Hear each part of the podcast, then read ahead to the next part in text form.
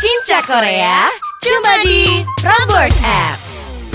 Terus kita kan pernah ngobrol sama satu anak remaja. Itu benar-benar anak remaja. Yang dia ngaku dia dulu saseng. Dia cerita ke kita Jadi dia adalah seorang kaula muda. Habis itu dia bilang e, Aku juga ngefans sama apa gitu. Terus aku tanya suka BTS nggak? Karena aku kan suka BTS Kata dia.